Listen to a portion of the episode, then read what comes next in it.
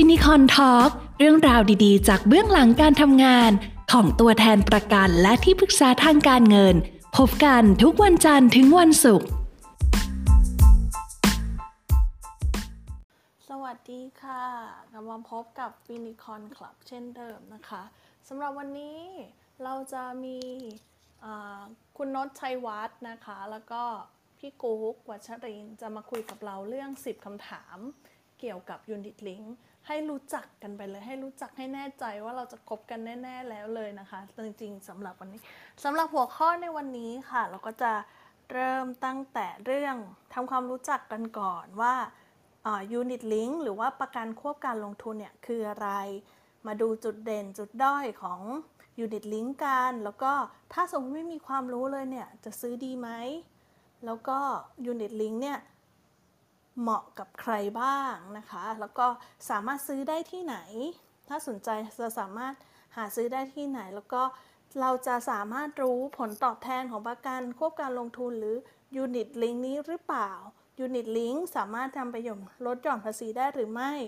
Unit Link ประกันควบการลงทุน แต่ถ้าจะไปควบกับประกันสุขภาพเนี่ยเหมือนหรือแตกต่างกันอย่างไรนะคะ วันนี้เราก็จะมาคุยกับกันกับสองท่านค่ะก็คืออ นศชัยวัฒน์นะคะ แล้วก็พี่กุ๊กวัชรินทร์ค่ะ สวัสดีค่ะ สวัสดีค่ะฮัลโหลฮัลโหลสวัสดีค่ะครับฮัลโหลฮัลโหลรับสวัสดีค่ะ ได้ยินค่ะน้องแมได้ยินนครับ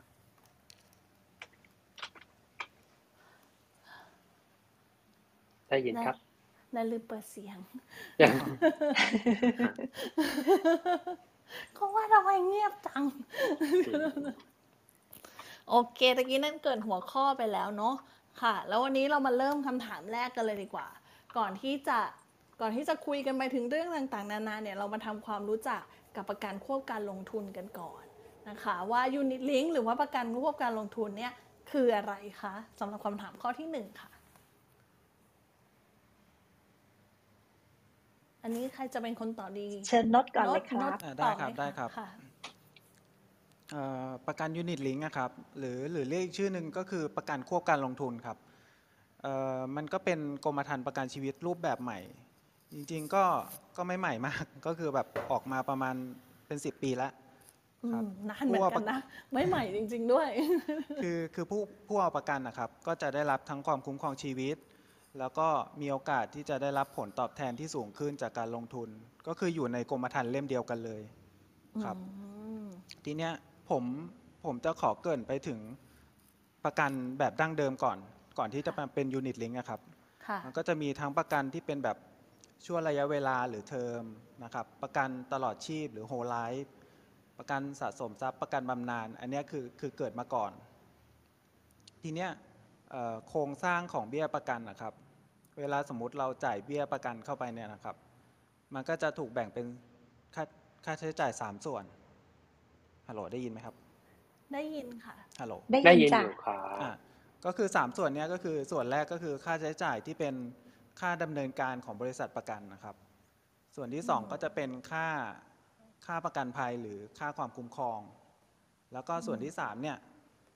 เงินส่วนเนี้ยบริษัทก็จะนำไปลงทุนในสินทรัพย์ทางการเงินต่างๆ เพื่อที่จะนำเงินเนี่ยมาจ่ายคืนให้กับผู้เอาประกัน ตามที่แบบได้ระบุไว้ในกรมธรรม์ ทีนี้ส่วนใหญ่อะครับบริษัทประกันก็จะมีนโยบายลงทุนในสินทรัพย์ที่เสี่ยงต่ำเช่นพวกพันธบัตรรัฐบาลอะไรพวกเนี้ยฮะอืมแล้วก็เนื่องจากคือต้องการันตีผลตอบแทนให้ผู้เอาประกันด้วย ทีเนี้ยก็เลยส่งผลให้อัตราผลตอบแทนที่ได้เนี่ยมันที่ได้ในประกันแบบดั้งเดิมมันไม่ค่อยสูงมาก ทีนี้มันก็มีเนี่ยครับยูนิตลิงพัฒนาขึ้นมาก็คือว่าค่ะ เงินส่วนที่เอาไปลงทุนเนี่ยส่วนที่สามเนี่ยบริษัทก็จะแทนที่จะไปลงทุนให้เราอะบริษัทก็จะให้เราอะเป็นคนเลือกการลงทุนด้วยตัวเอง ผ่านอืมกองทุนรวมอะครับที่บริษัทเขาคัดสรรมาแล้วเนี่ยเพื่อให้เราอะมีโอกาสที่จะได้รับผลตอบแทนในในระยะยาวที่สูงขึ้นนะครับ ในระดับความเสี่ยงที่เรายอมรับได้ค่ะประมาณเนี้ยครับอืมก็คือ อธิบายเหมือนยังไงเป็นลูกผสมเป็นใช่ไหมลูกผคะสนมดใช่ครับ ใช่ พูดง่ายๆก็คือเป็นเป็นประกันที่ได้ทั้งความคุ้มครองชีวิตด้วย แล้วก็มีโอกาสลงทุนที่ให้ได้ผลตอบแทนสูงขึ้นด้วย อันเนี้ยคือคือนิยามอืมสั้นๆเพราะว่าค่ะถ้าปกติถ้าเป็นสมัยก่อนนะเราก็จะคุ้นเคยกับเอ่อการอ่าเราอาจจะได้ยินโฆษณาว่าประกันมีเงินปันผลคืนทุกปี เท่านี้เท่านั้นอย่างนี้ใช่ไหมใช่คะพี่กุ๊กใช่ครับ ใช่ค่ะอืม แต่ว่าพอพอมาเป็นประกันควบการลงทุนเนี่ยก็คือให้สิทธิ์ลูกค้าในการที่จะเลือกในการที่จะมีประกันด้วย แล้วก็เลือกการลงทุนที่ตัวเองต้องการใช่ไหมคะ ใช่ค่ะ ภาษาภาษายุคใหม่เขาจะเรียกว่าเป็นประกันลูกผสมแบบไฮบริดป่ะไฮบริดใช่ไหมค่ะแล้วแล้ว แล้วอย่างนี้เนี่ยค่ะ ประกันชนิดนี้เนี่ยค่ะเอ่อ มีจุดเด่นยังไงบ้างคะอนนท์ค่ะอ๋อโอเคครับขอโทษทีค่ะ ครับผม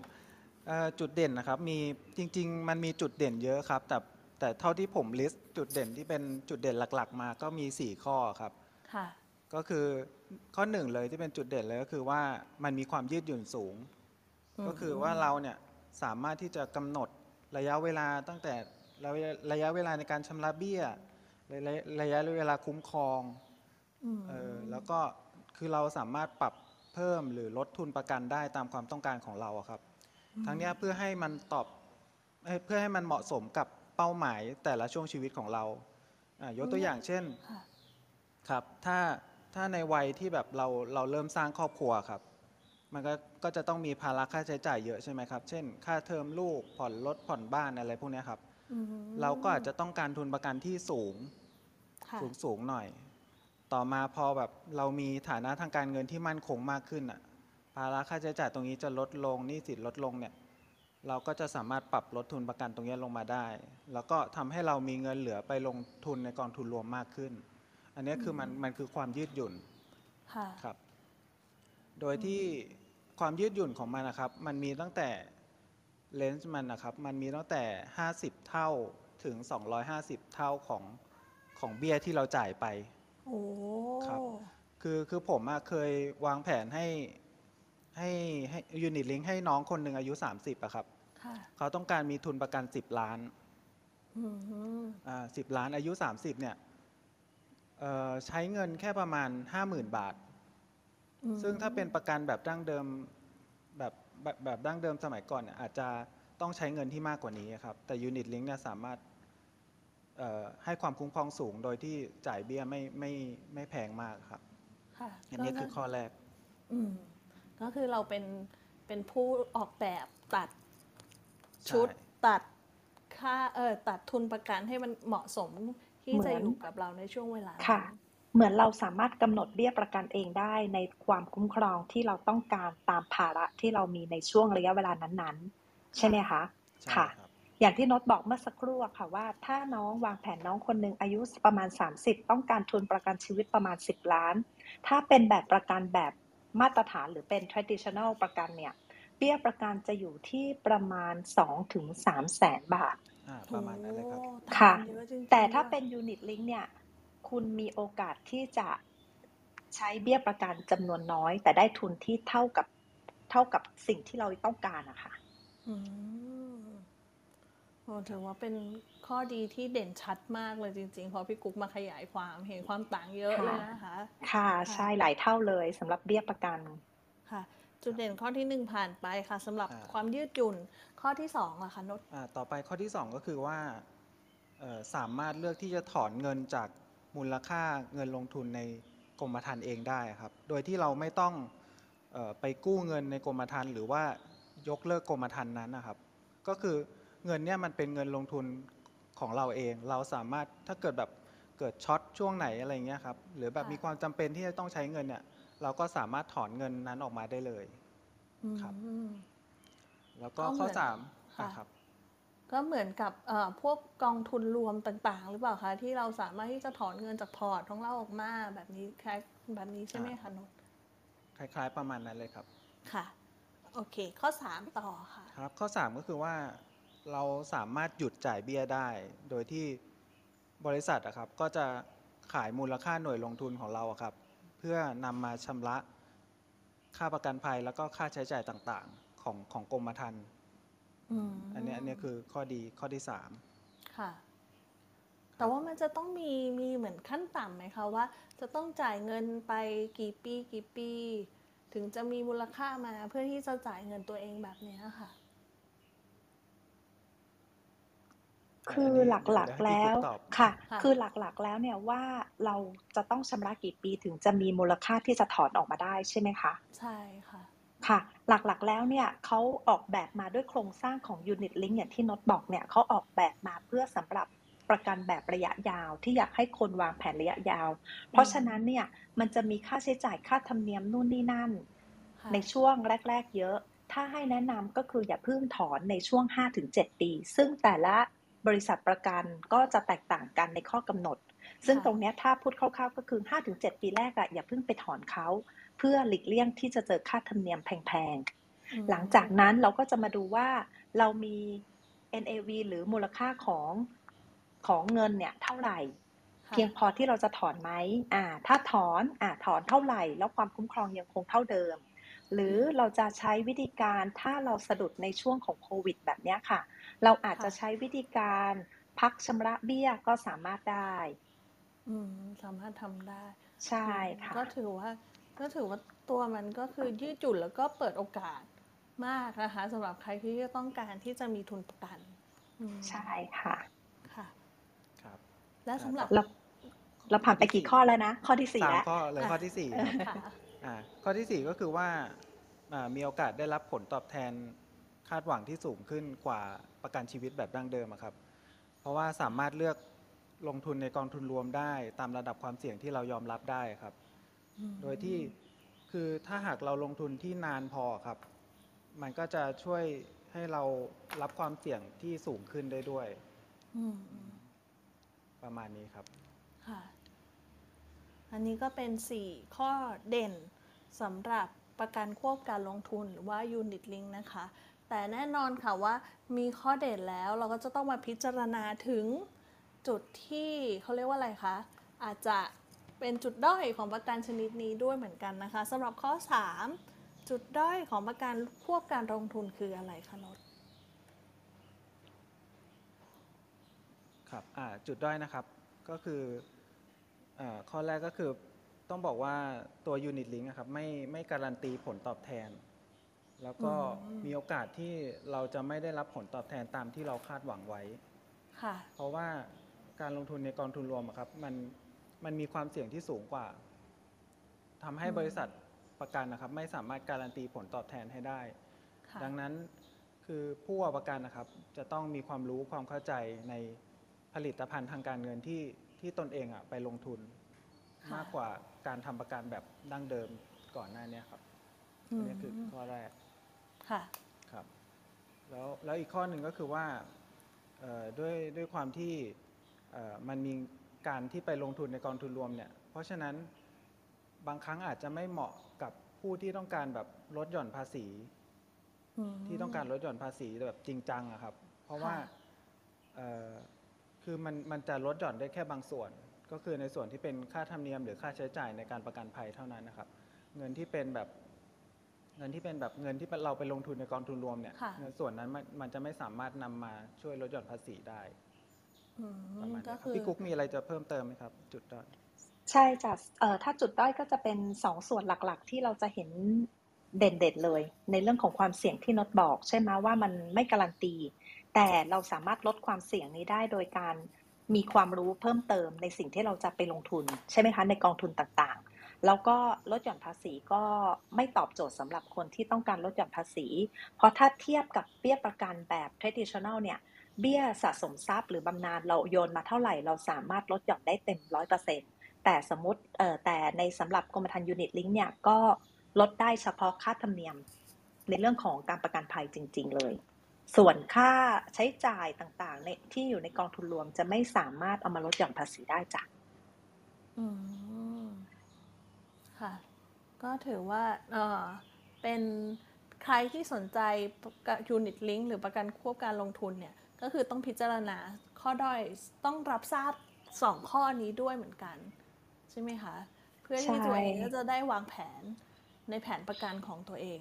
มีอีกอันนึงล่ะอ้าวเหรอยาอกคะใช่ อีกอันหนึงจุดด้อยของประกันควบการลงทุนคือ ผู้ที่จะทำตรงเนี้ยต้องระลึกเสมอว่ามันไม่ใช่การลงทุนเพียวมๆอันเนี้ยแหละ เออ เนาะใช่ใช่ใช่ลืมไม่ได้เด็ดขาด ลืมไม่ได้เด็ดขาดเลยใช่ค่ะตามชื่อเลยประกันควบการลงทุนค่ะเพราะว่าจุดประสงค์หลักจุดใหญ่ก็คือ ยังเป็นเรื่องของการคุ้มครอง ในเรื่องของการคุ้มครองความเสี่ยงอยู่ ใช่ไหมคะพี่กุ๊กใช่ค่ะ อันนี้เราครบถ้วนกันยังหรือยังคะสำหรับเรื่องจุดจุดด้อยหรือจุดว่าจุดด้อยใช่ไหมเออค่ะอืมก็จะประมาณนี้ครับ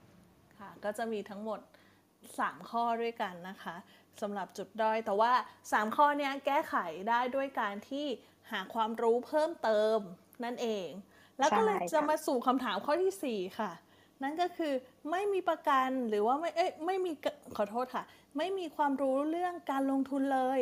จะซื้อประกันแบบยูนิตลิงได้ไหมคะ ได้ไหมครับโน้ต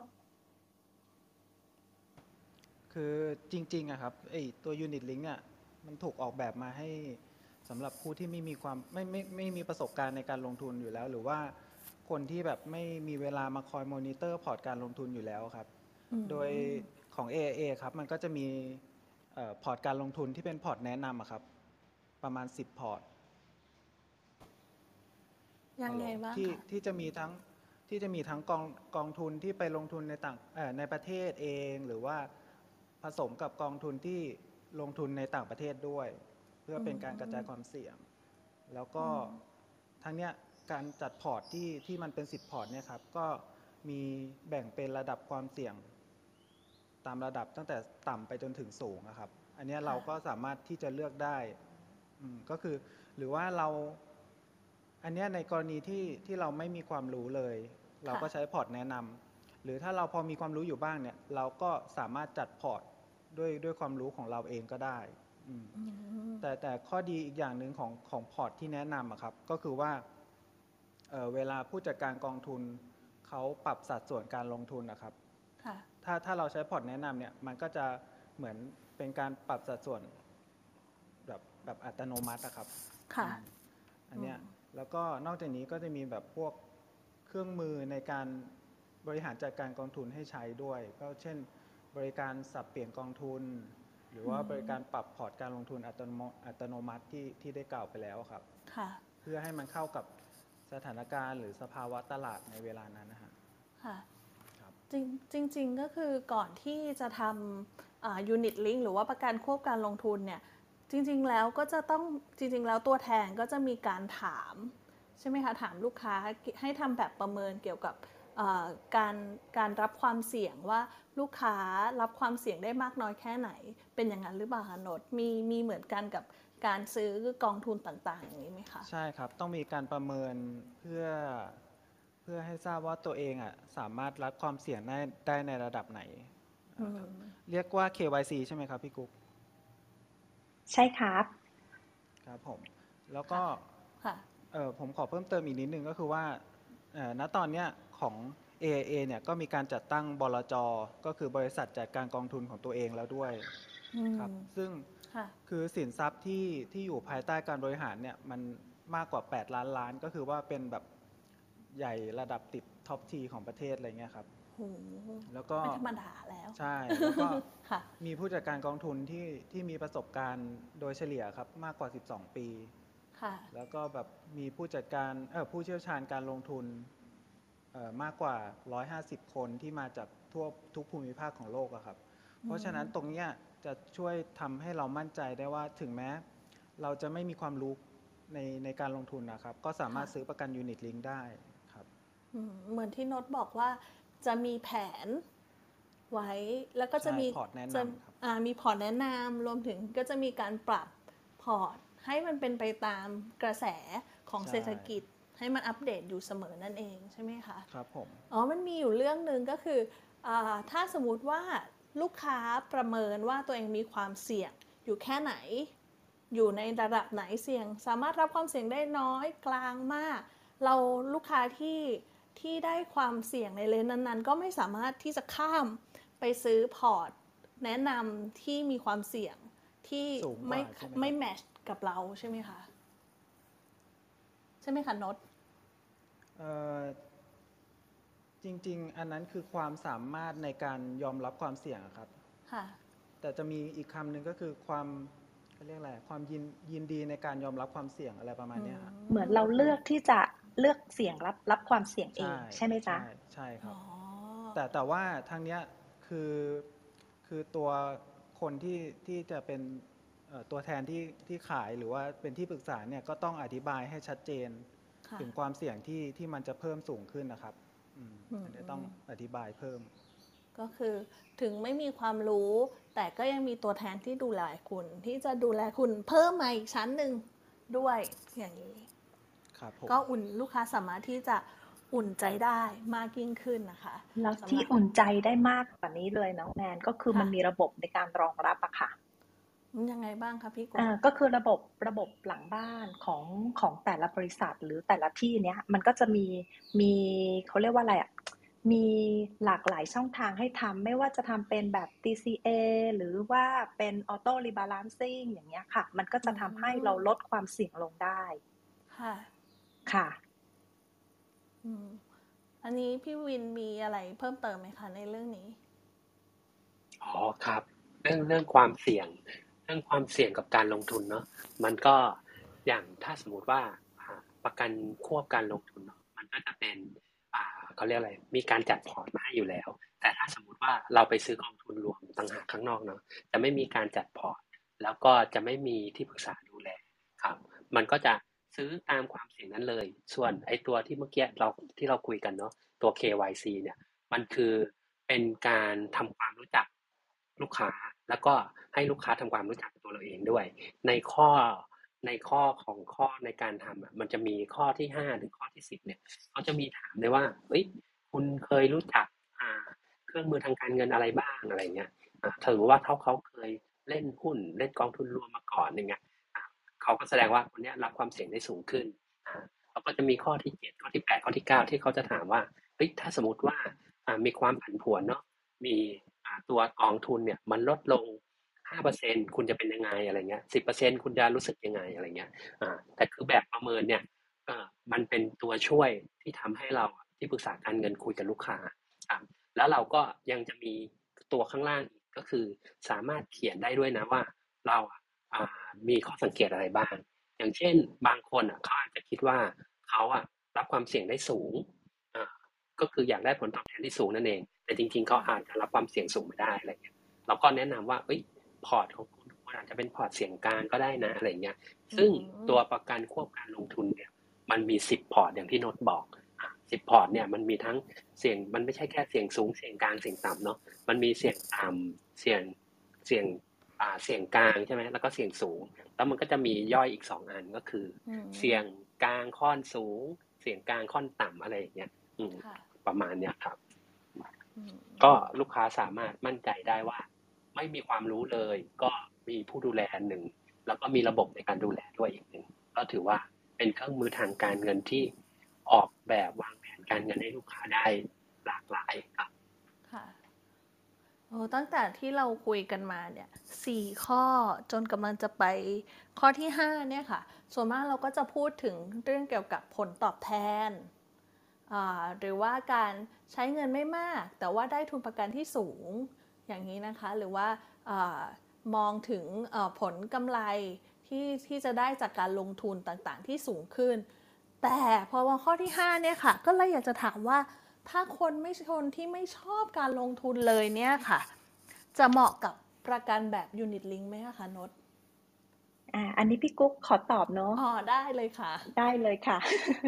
ค่ะ ถ้าถามว่าไม่ชอบการลงทุนเลยจะเหมาะไหมกับประกัน Unit Link ค่ะ เราก็ต้องมีคำถามตอบกลับไปว่า ที่ไม่ชอบการลงทุนเป็นเพราะอะไร อืม ใช่ไหม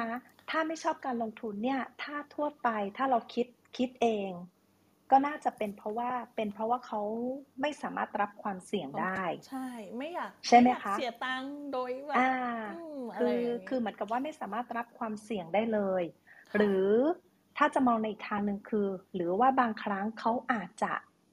รับความเสี่ยงดูโดยที่เขาไม่รู้ตัวหรือเปล่าโอ้ยังไงคะพี่กุ๊กก็เหมือนกับว่า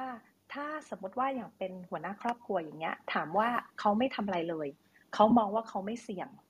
อืมเขาสามารถทำงานมีรายได้มาดูแลค่ะครอบครัว ใช่ไหมคะเขาถือว่าเขาไม่เสี่ยงเขาไม่อยากจะไปลงทุนอะไรใด ๆ ทั้งสิ้น แต่ถ้ามองในมุมมองของคนที่อยู่ในเนื้องานตรงนี้ หรืออยู่ตรงที่ว่าเออในเรื่องของประกันชีวิตมามาอย่างเงี้ยก็จะมองว่าจริง ๆ แล้วเนี่ยอันเนี้ยคือความเสี่ยงอย่างหนึ่งเพราะว่าถ้าทันทีที่เขาเกิดสะดุดหรือเป็นอะไรไปขึ้นมาเนี่ยค่ะครอบครัวเขาเนี่ยค่ะจะรับ รับความเสี่ยงไปเต็มๆสำหรับรายได้ที่หัวหน้าครอบครัวคนนี้ หายไป หายไปใช่อืมอ่าใช่ทีเนี้ย ข้อจริง ๆ แล้วข้อข้อเท็จจริงแล้วเนี่ย เราจำเป็นที่จะต้องให้ความรู้ ให้ข้อมูลเขาว่ากรมธรรม์ unit link คืออะไร มันคือประกันชีวิตควบการลงทุนนะ มันคือเป็นการผสมผสานระหว่าง unit link เข้าด้วยกันกับประกันชีวิต เพราะฉะนั้นเนี่ย คุณจะมีโอกาสที่ได้ความคุ้มครองที่สูง ในช่วงระยะเวลาที่คุณมีภาระอืมและคุณยังได้มีโอกาสได้รับผลตอบแทนที่สูงขึ้นด้วย ซึ่งอืมผลตอบแทนที่สูงขึ้นตรงเนี้ย มันอยู่ที่เรารับความเสี่ยงได้แค่ไหน และคนที่จะให้ความรู้ในเรื่องของกองทุนรวม ก็คือตัวแทนประกันชีวิตหรือที่ปรึกษาทางการเงิน ที่จะเป็นคนคอยอธิบายว่าทรัพย์เอ่อ สินทรัพย์ต่างๆ ที่ไปลงทุนเนี่ยจะไปลงทุนในกองทุนรวมประเภทไหน คุณสามารถรับความเสี่ยงได้ไหม หรือทำแบบแบบ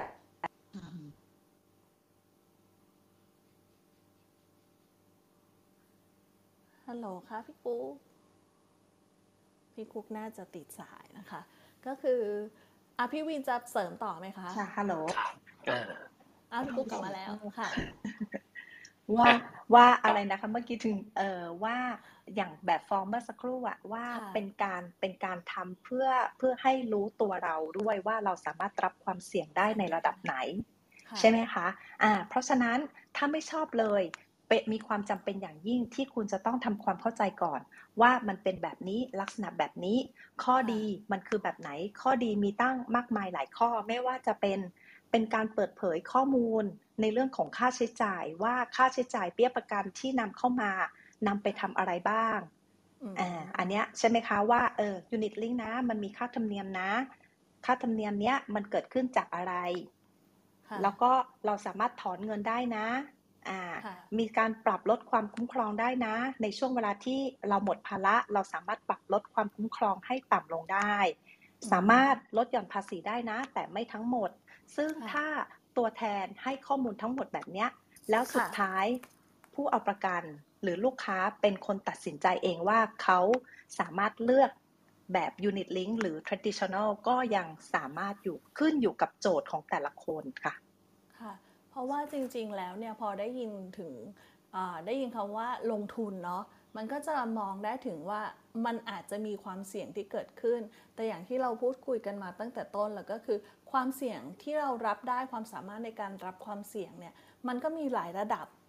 แล้วก็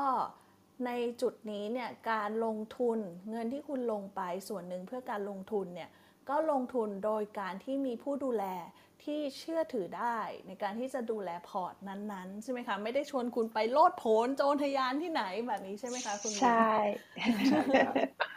ใช่ใช่แล้วก็เมื่อกี้แล้วก็อีกอันหนึ่งที่อยากอยากจะเสริมเนาะ คือถ้าลูกค้าไม่ชอบความผันผวนเลยอย่างเงี้ยอะอาจจะเลือกพอร์ตเสี่ยงต่ำแล้วก็ไปอยู่ในตราสารหนี้ร้อยเปอร์เซ็นก็ได้ครับอืมก็คือถ้าสมมุติว่าลูกค้าเลือกพอร์ตเสี่ยงต่ำเนี่ยให้ไปอยู่ตราสารหนี้ร้อยเปอร์เซ็นต์เนาะค่ะมันเท่ากับว่า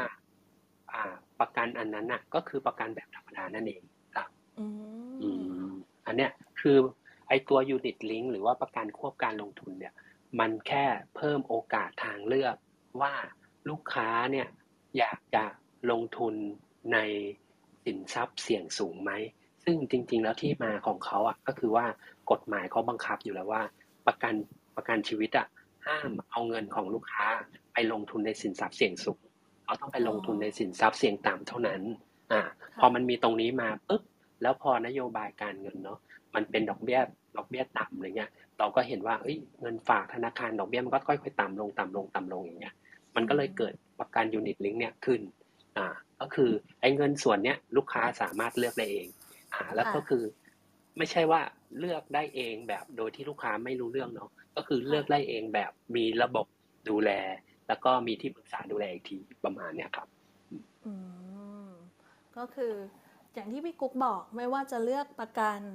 อ่าควบการลงทุนหรือว่า unit link หรือว่าประกันแบบ traditional ทั่วไป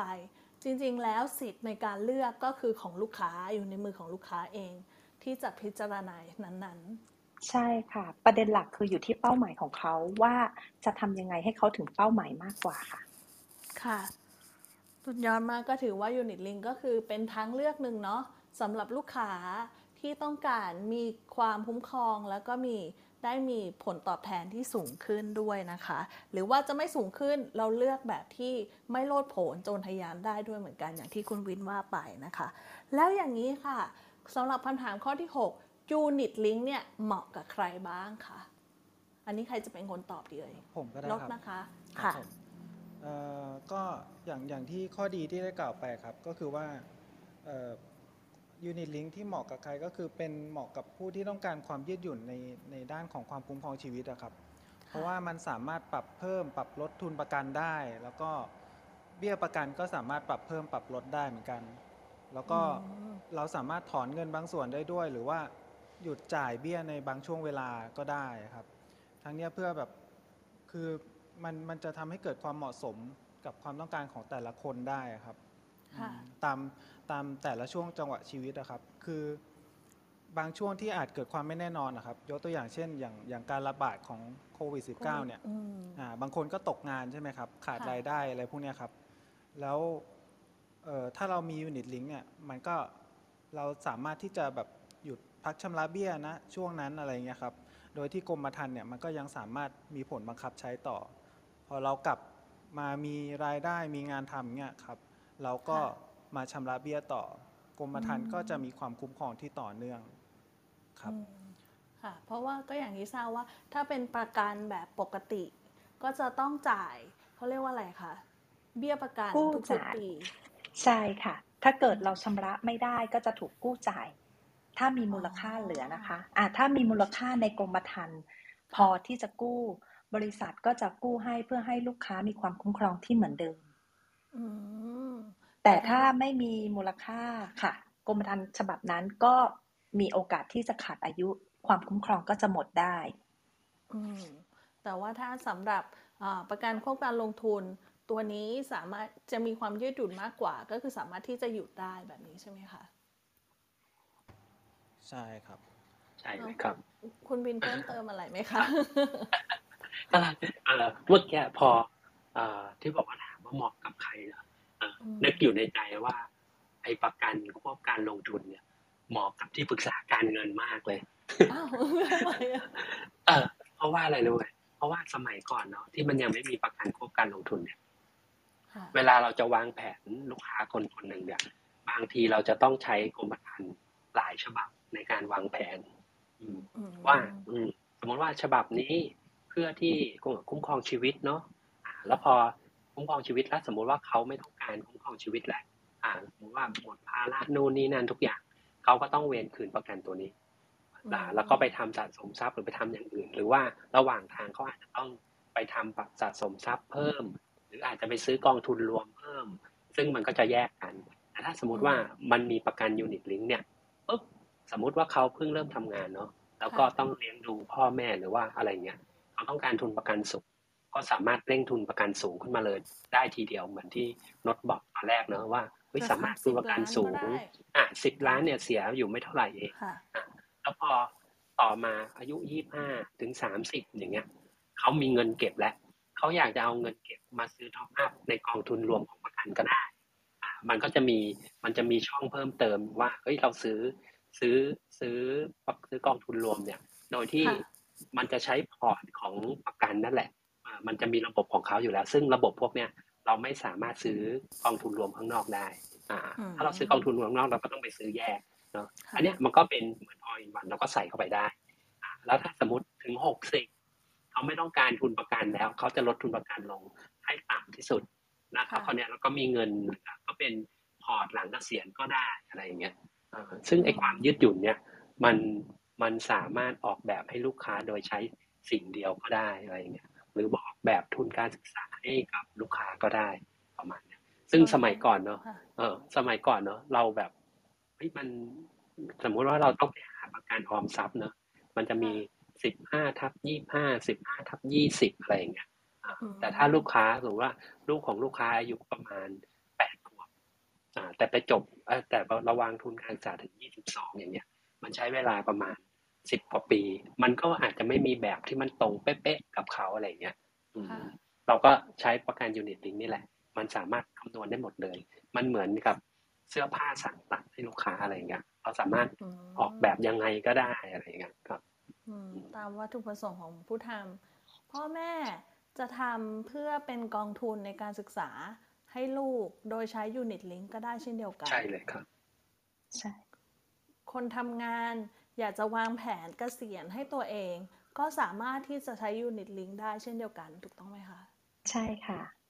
อืมหรือว่าหัวหน้าครอบครัว อยากจะวางแผนเพื่อให้ครอบครัว มีเงินเป็นทุนประกันหลังจากที่เขาเสียชีวิตไปให้เขา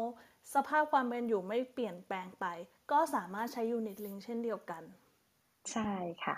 อืมอยู่ที่อยู่ที่ตัวลูกค้าที่จะเลือก ว่าจะทำตรงจุดไหน หรือจะทำพร้อม ๆ กันเลยได้ไหมคะ ได้ที่จริงได้คืออืมใช่จริง ๆ สมัยที่พี่เขาเรียกว่าอะไรอะเออคุยกับลูกค้าเนี่ย คือค่ะยังบอกลูกค้าว่ามันสามารถเป็น three in one ได้เลย ไม่ใช่กาแฟนะโอ้แต่ฟังไปกรมตอนแรธรรกม์ที่ฉบับหิวกาแฟขึ้นมาเลยเออคือกรมธรรม์ฉบับเนี้ยมันสามารถเป็นแบบสามสิ่งอยู่ในสิ่งเดียวได้ ค่ะ คือระหว่างที่ลูกเขายังเรียนอยู่ภรรยาก็ทำงานไป เขาต้องการทุนสูงอย่างที่วินกับน็อตบอกมเขาต้องการทุนสูง เขาสามารถดึงทุนได้ถึง6ล้านอย่างเงี้ยค่ะ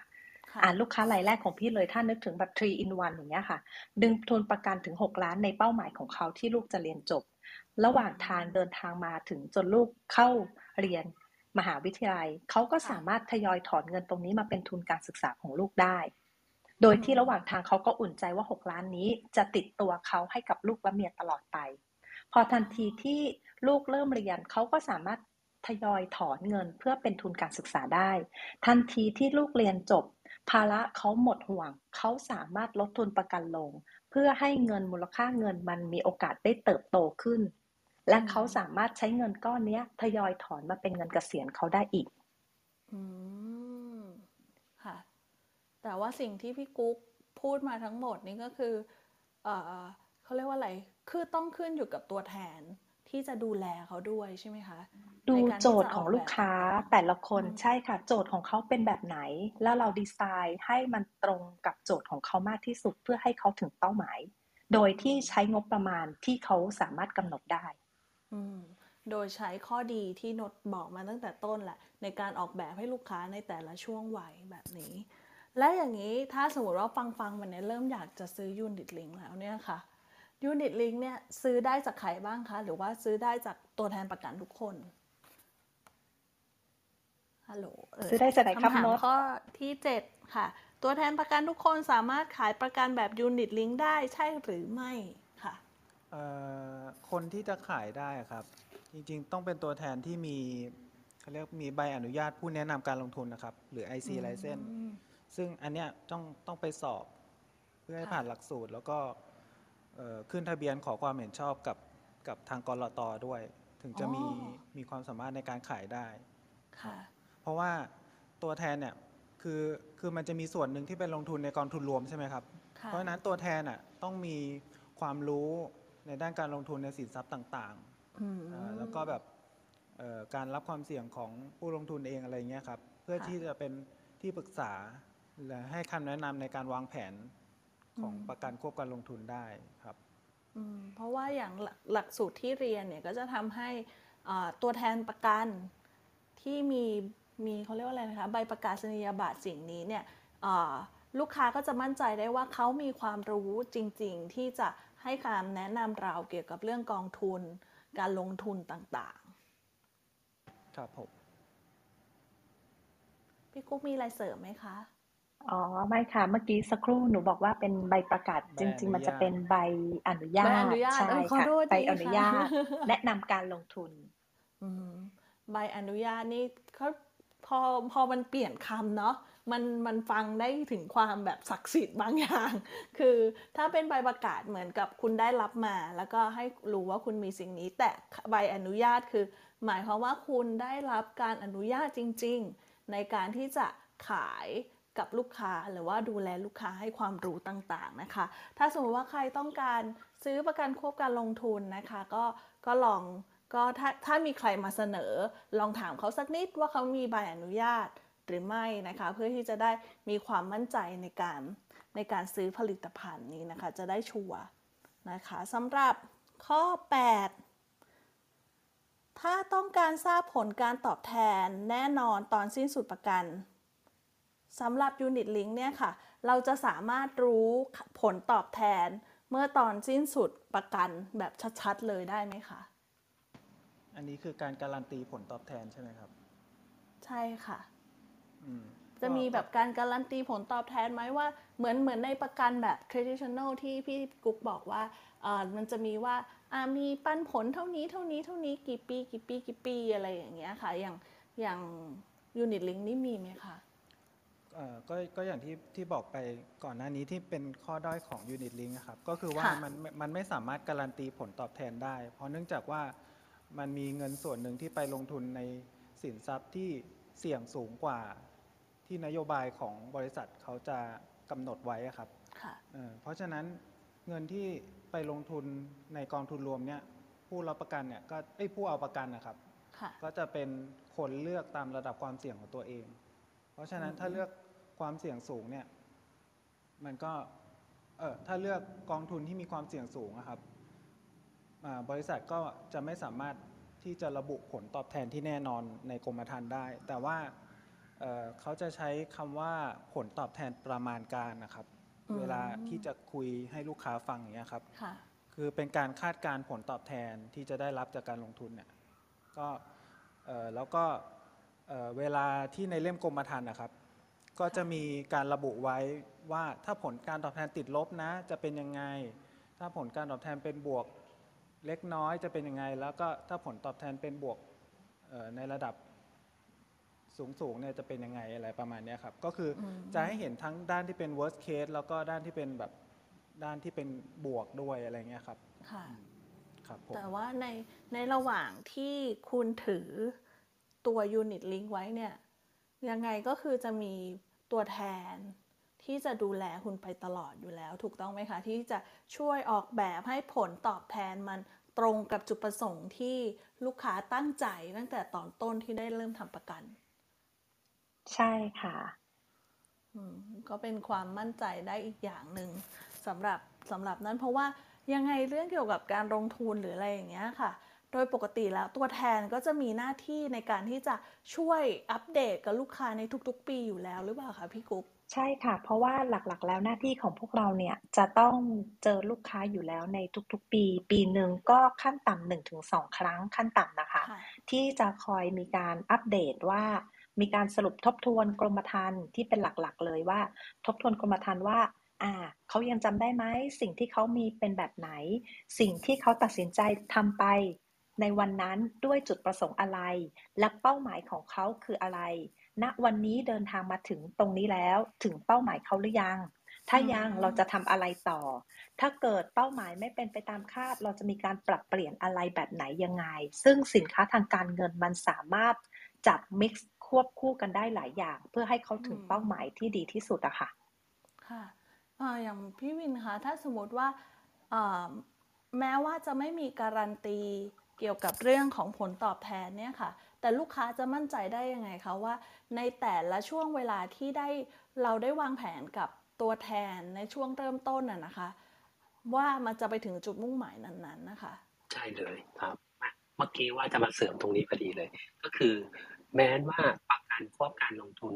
ไม่สามารถการันตีผลตอบแทนได้ แต่เราได้บอกไปแล้วว่ามันสามารถประมาณการได้ ทำไมมันถึงสามารถประมาณการได้เพราะว่าจากสถิติย้อนหลังเนาะมันจะมีบอกว่า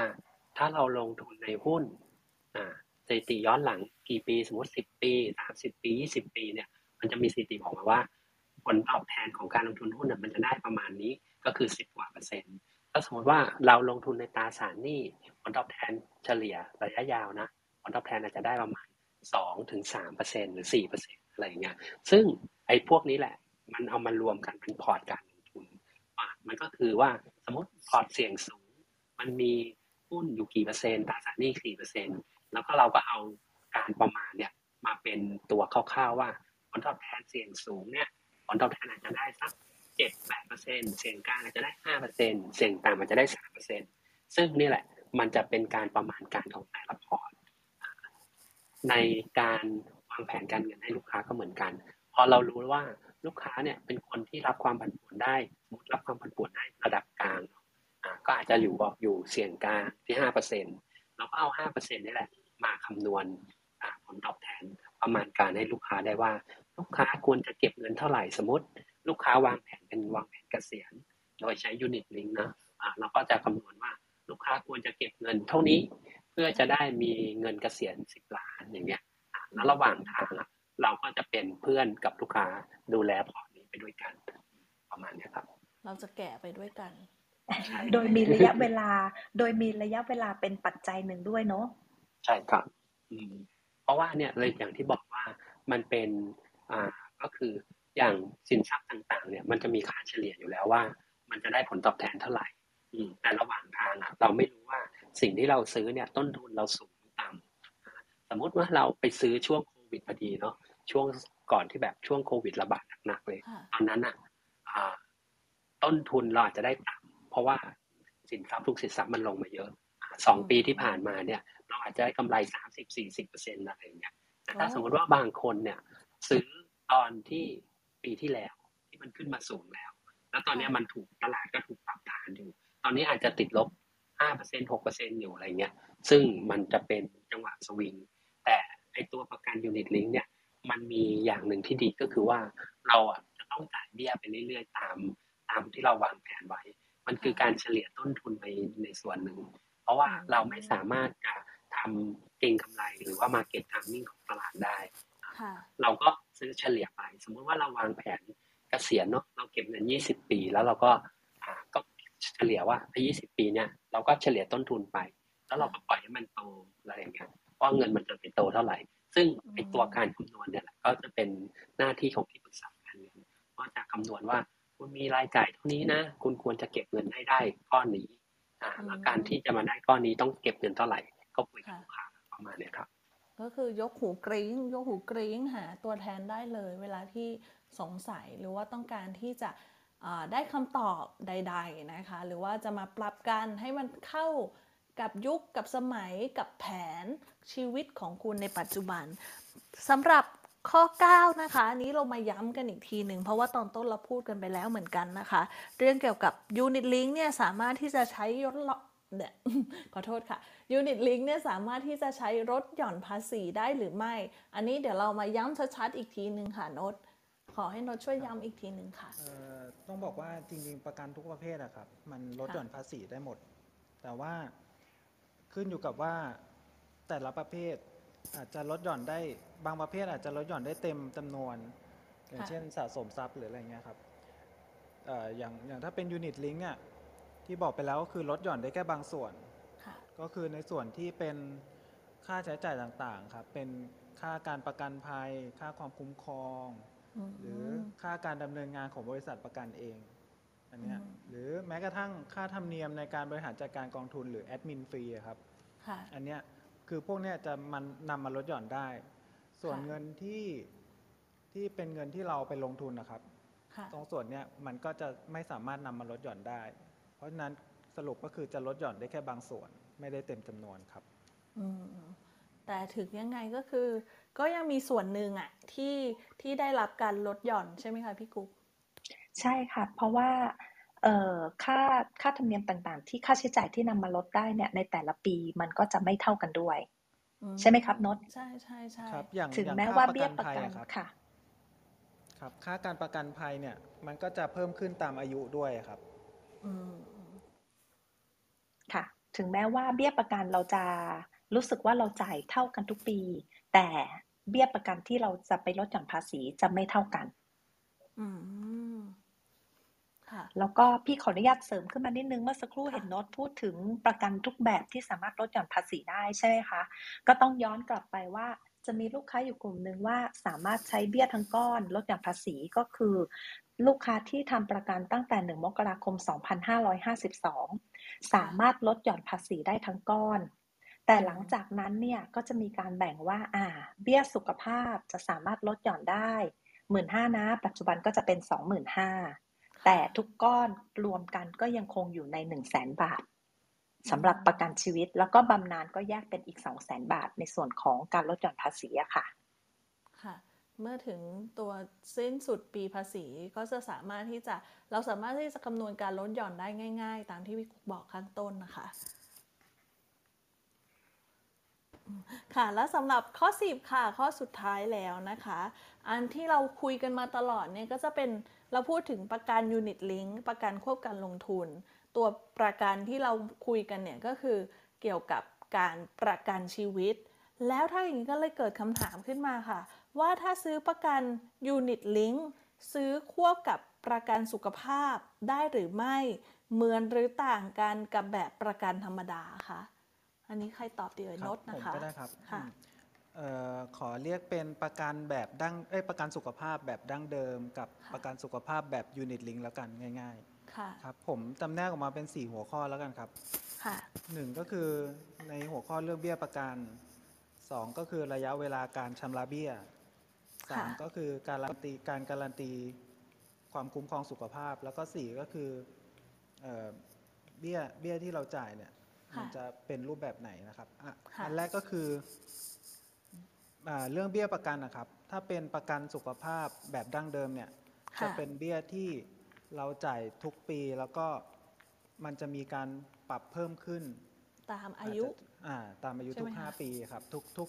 เอ่อที่ลงอายุลงท้ายด้วย 1 กับค่ะ6ก็มีการปรับอืมปรับเพิ่มขึ้น แต่ถ้าเป็นยูนิตลิงครับ เบี้ยประกันเนี่ยมันจะคงที่ณวันที่ทำแล้วก็คงที่ไปตลอดอายุสัญญาอืมครับผมค่ะ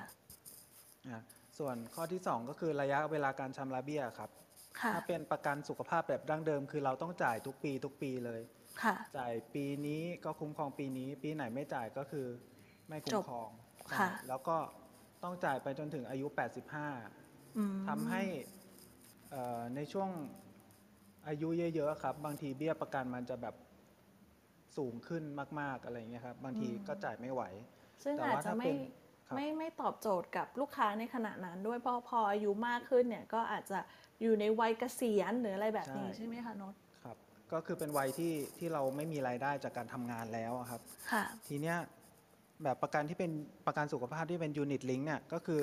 เราอะสามารถเลือกระยะระยะเวลาในการชำระเบี้ยได้ อาจจะชำระ 20 ปี 25 ปี 30 ปีอะไรเงี้ยครับค่ะเราเราเลือกได้แล้วก็เราสามารถหยุด ชำระได้โดยที่กรมธรรม์เนี่ยยังมีความคุ้มครองต่อไปจนถึงอายุ 85 อันนี้คือข้อดีมครับผมค่ะ ครับ แล้วก็ข้อข้อที่ 3 ก็คือ ถ้าเป็นแบบดั้งเดิมเนี่ยคือจะไม่มีการการันตีสุขภาพต่อเนื่องครับ ค่ะ แต่ถ้าเป็นแบบยูนิตลิงจะมีการการันตีสุขภาพต่อเนื่อง อันนี้ขอให้พี่กุ๊กใครช่วยขยายความนิดนึงครับนอนแลบการันตีครับ ค่ะ ก็เหมือนกับว่า ถ้าเป็นกรมธรรม์ดั้งเดิม ใช่ไหม อย่างที่โน้ตพูด คือถ้าควบกับ traditional เนี่ย ก็มันจะเป็นสัญญาเบี้ยสุขภาพ ด้านหลังกรมธรรม์หน้าแรกเนี่ย เราจะเห็นเลยว่ามันเป็นเรียกว่าสัญญาปีต่อปี อืม อ่า ก็หมายความว่าบริษัทมีสิทธิ์ที่จะไม่ต่อสัญญาสุขภาพนี้ได้ อ่า นะคะ เพราะว่าเพราะว่าแต่ก่อนเลยเนี่ยเขาจะแบบยึดตามตามระยะเวลาของกรมธรรม์หลัก แต่ปัจจุบันสักประมาณน่าจะสี่ห้าปีมาแล้วค่ะ ที่สัญญาเพิ่มเติมสุขภาพเนี้ยจะถือว่าเป็นสัญญาปีต่อปีอืมส่วนแต่ถ้าเกิดเราสามารถเอามาเอาสุขภาพเนี้ย ไปพ่วงใน Unit Link ได้เนี่ย คือเหมือนกับว่ามันมีการคำนวณเบี้ยประกันตั้งแต่เริ่มต้นไปแล้ว มันก็จะเป็นการการันตีไปโดยปริยายว่า สุขภาพถึงแม้ว่า รับประกันไปแล้วเนี่ย แต่ยังไงความคุ้มครองด้านสุขภาพก็ยังคงรันต่อไป เหมือนคำว่าเมื่อกี้ที่โน้ตบอกว่านันแลบการันตีใช่ไหมครับใช่ครับใช่ใช่ค่ะ ก็เหมือนกับว่าเขาจะมีการการันตีว่าถ้าในกรมธรรม์ยูนิตลิงเนี่ยระยะเวลา 10 ปีเนี้ยถ้าเกิดมูลค่าในกรมธรรม์ไม่เพียงพอ ก็เขาก็ยังถือว่ากรมธรรม์ไม่ขาดอายุด้วย อืมค่ะ เพราะในช่วงแรกมันจะมีค่าธรรมเนียม ค่าใช้จ่ายของกรมธรรม์จะค่าใช้จ่ายค่อนข้างสูง ค่าธรรมเนียมสูง มันก็มีมีโอกาสที่ที่เขาเรียกอะไรอะมูลค่าในกรมธรรม์มันไม่เพียงพอ เขาก็เลยจะต้องมีนอนแลบการันตีเพิ่มขึ้นมาเพื่อความคุ้มครองของลูกค้าอืมวินมีอะไรเสริมไหมครับ ในช่วงนี้ ครับผม ไม่ไม่มีเลยครับ เพราะอย่างที่พี่กุ๊กบอกอะครับ ครบถ้วนหมดแล้วเลย ครับ ก็คือ มันจะมีมีการการันตี เพราะว่าบางทีอะครับ จังหวะของการลงทุนเราไม่รู้อย่างที่เราบอกเนาะเราไม่รู้ว่าณช่วงนั้นน่ะมันอยู่ในต้นทุนที่สูงหรือต่ำสมมุติว่าเราได้ต้นทุนสูงปุ๊บแล้วอ่ากองทุนหรือหุ้นที่เราเลือกมันสวิงลบลงอะไรเงี้ยมันก็จะติดลบ ถ้าเป็นประกันทั่ว ๆ ไปอะมันไม่มีมูลค่าเนาะมันก็จะต้องยกเลิกกรมธรรม์แต่แต่ประกันยูนิตลิงเนี่ยมันจะมีระยะเวลาบอกเลยว่า เท่านี้เท่านี้ จะไม่มีจะไม่ยกเลิกแม้นอ่ามูลค่าในกองทุนติดลบประมาณเนี้ยครับอืม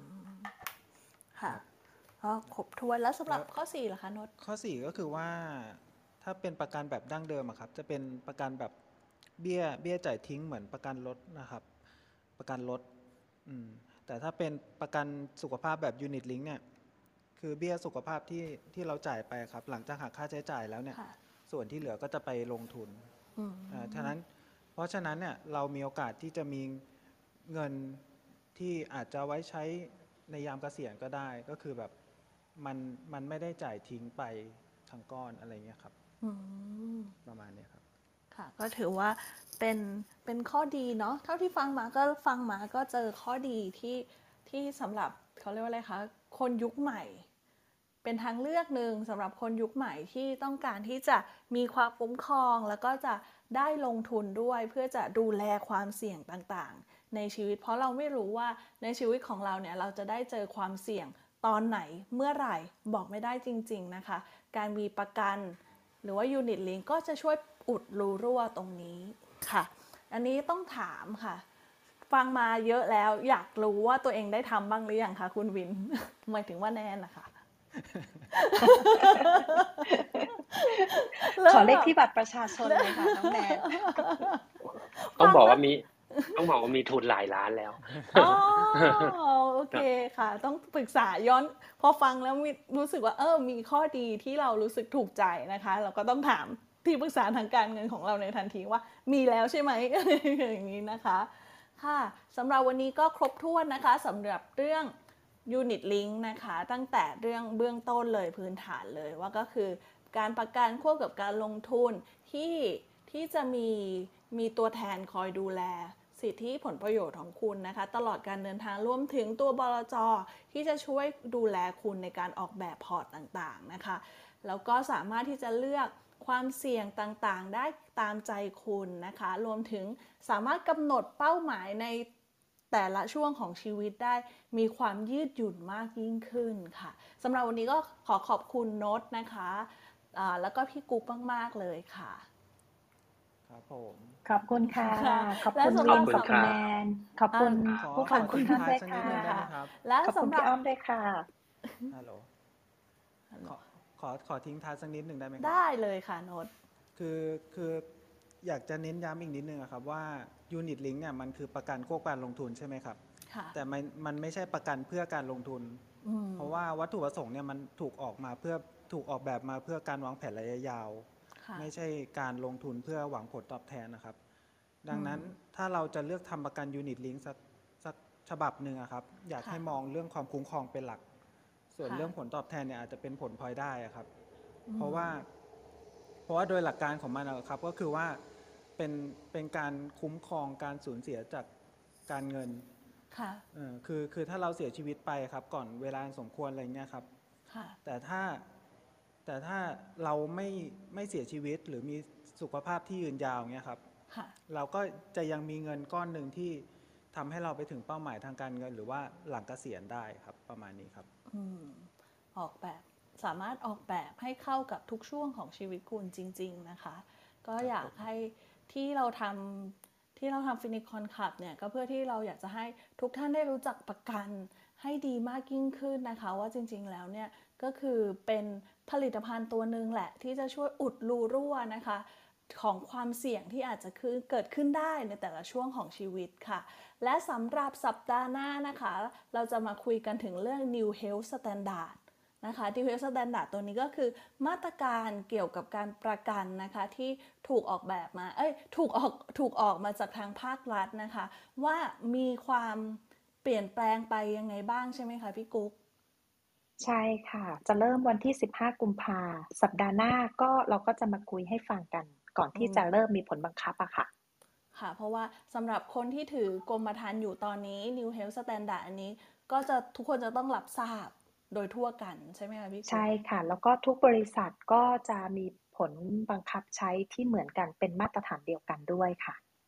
อืมเพื่อที่เราจะได้ย้อนกลับมาดูนะคะว่า ตอนนี้กรมธรรม์เรามีอะไรบ้าง แล้วมีอะไรที่จะเปลี่ยนแปลงไปตาม New Health Standard บ้างนะคะสำหรับดสัปดาห์หน้าค่ะ กลับมาพบกันเวลาเดิมนะคะ เวลา 18 นาฬิกาหลังเคารพธงชาติสำหรับวันนี้ขอบคุณนะคะออเดียนทุกท่านค่ะ แล้วก็ขอบคุณสปีกเกอร์ทุกท่านด้วยนะคะ ขอบคุณค่ะสสวัวัสสดีดีค่ะค่ะขอบคุณครับสวัสดีครับ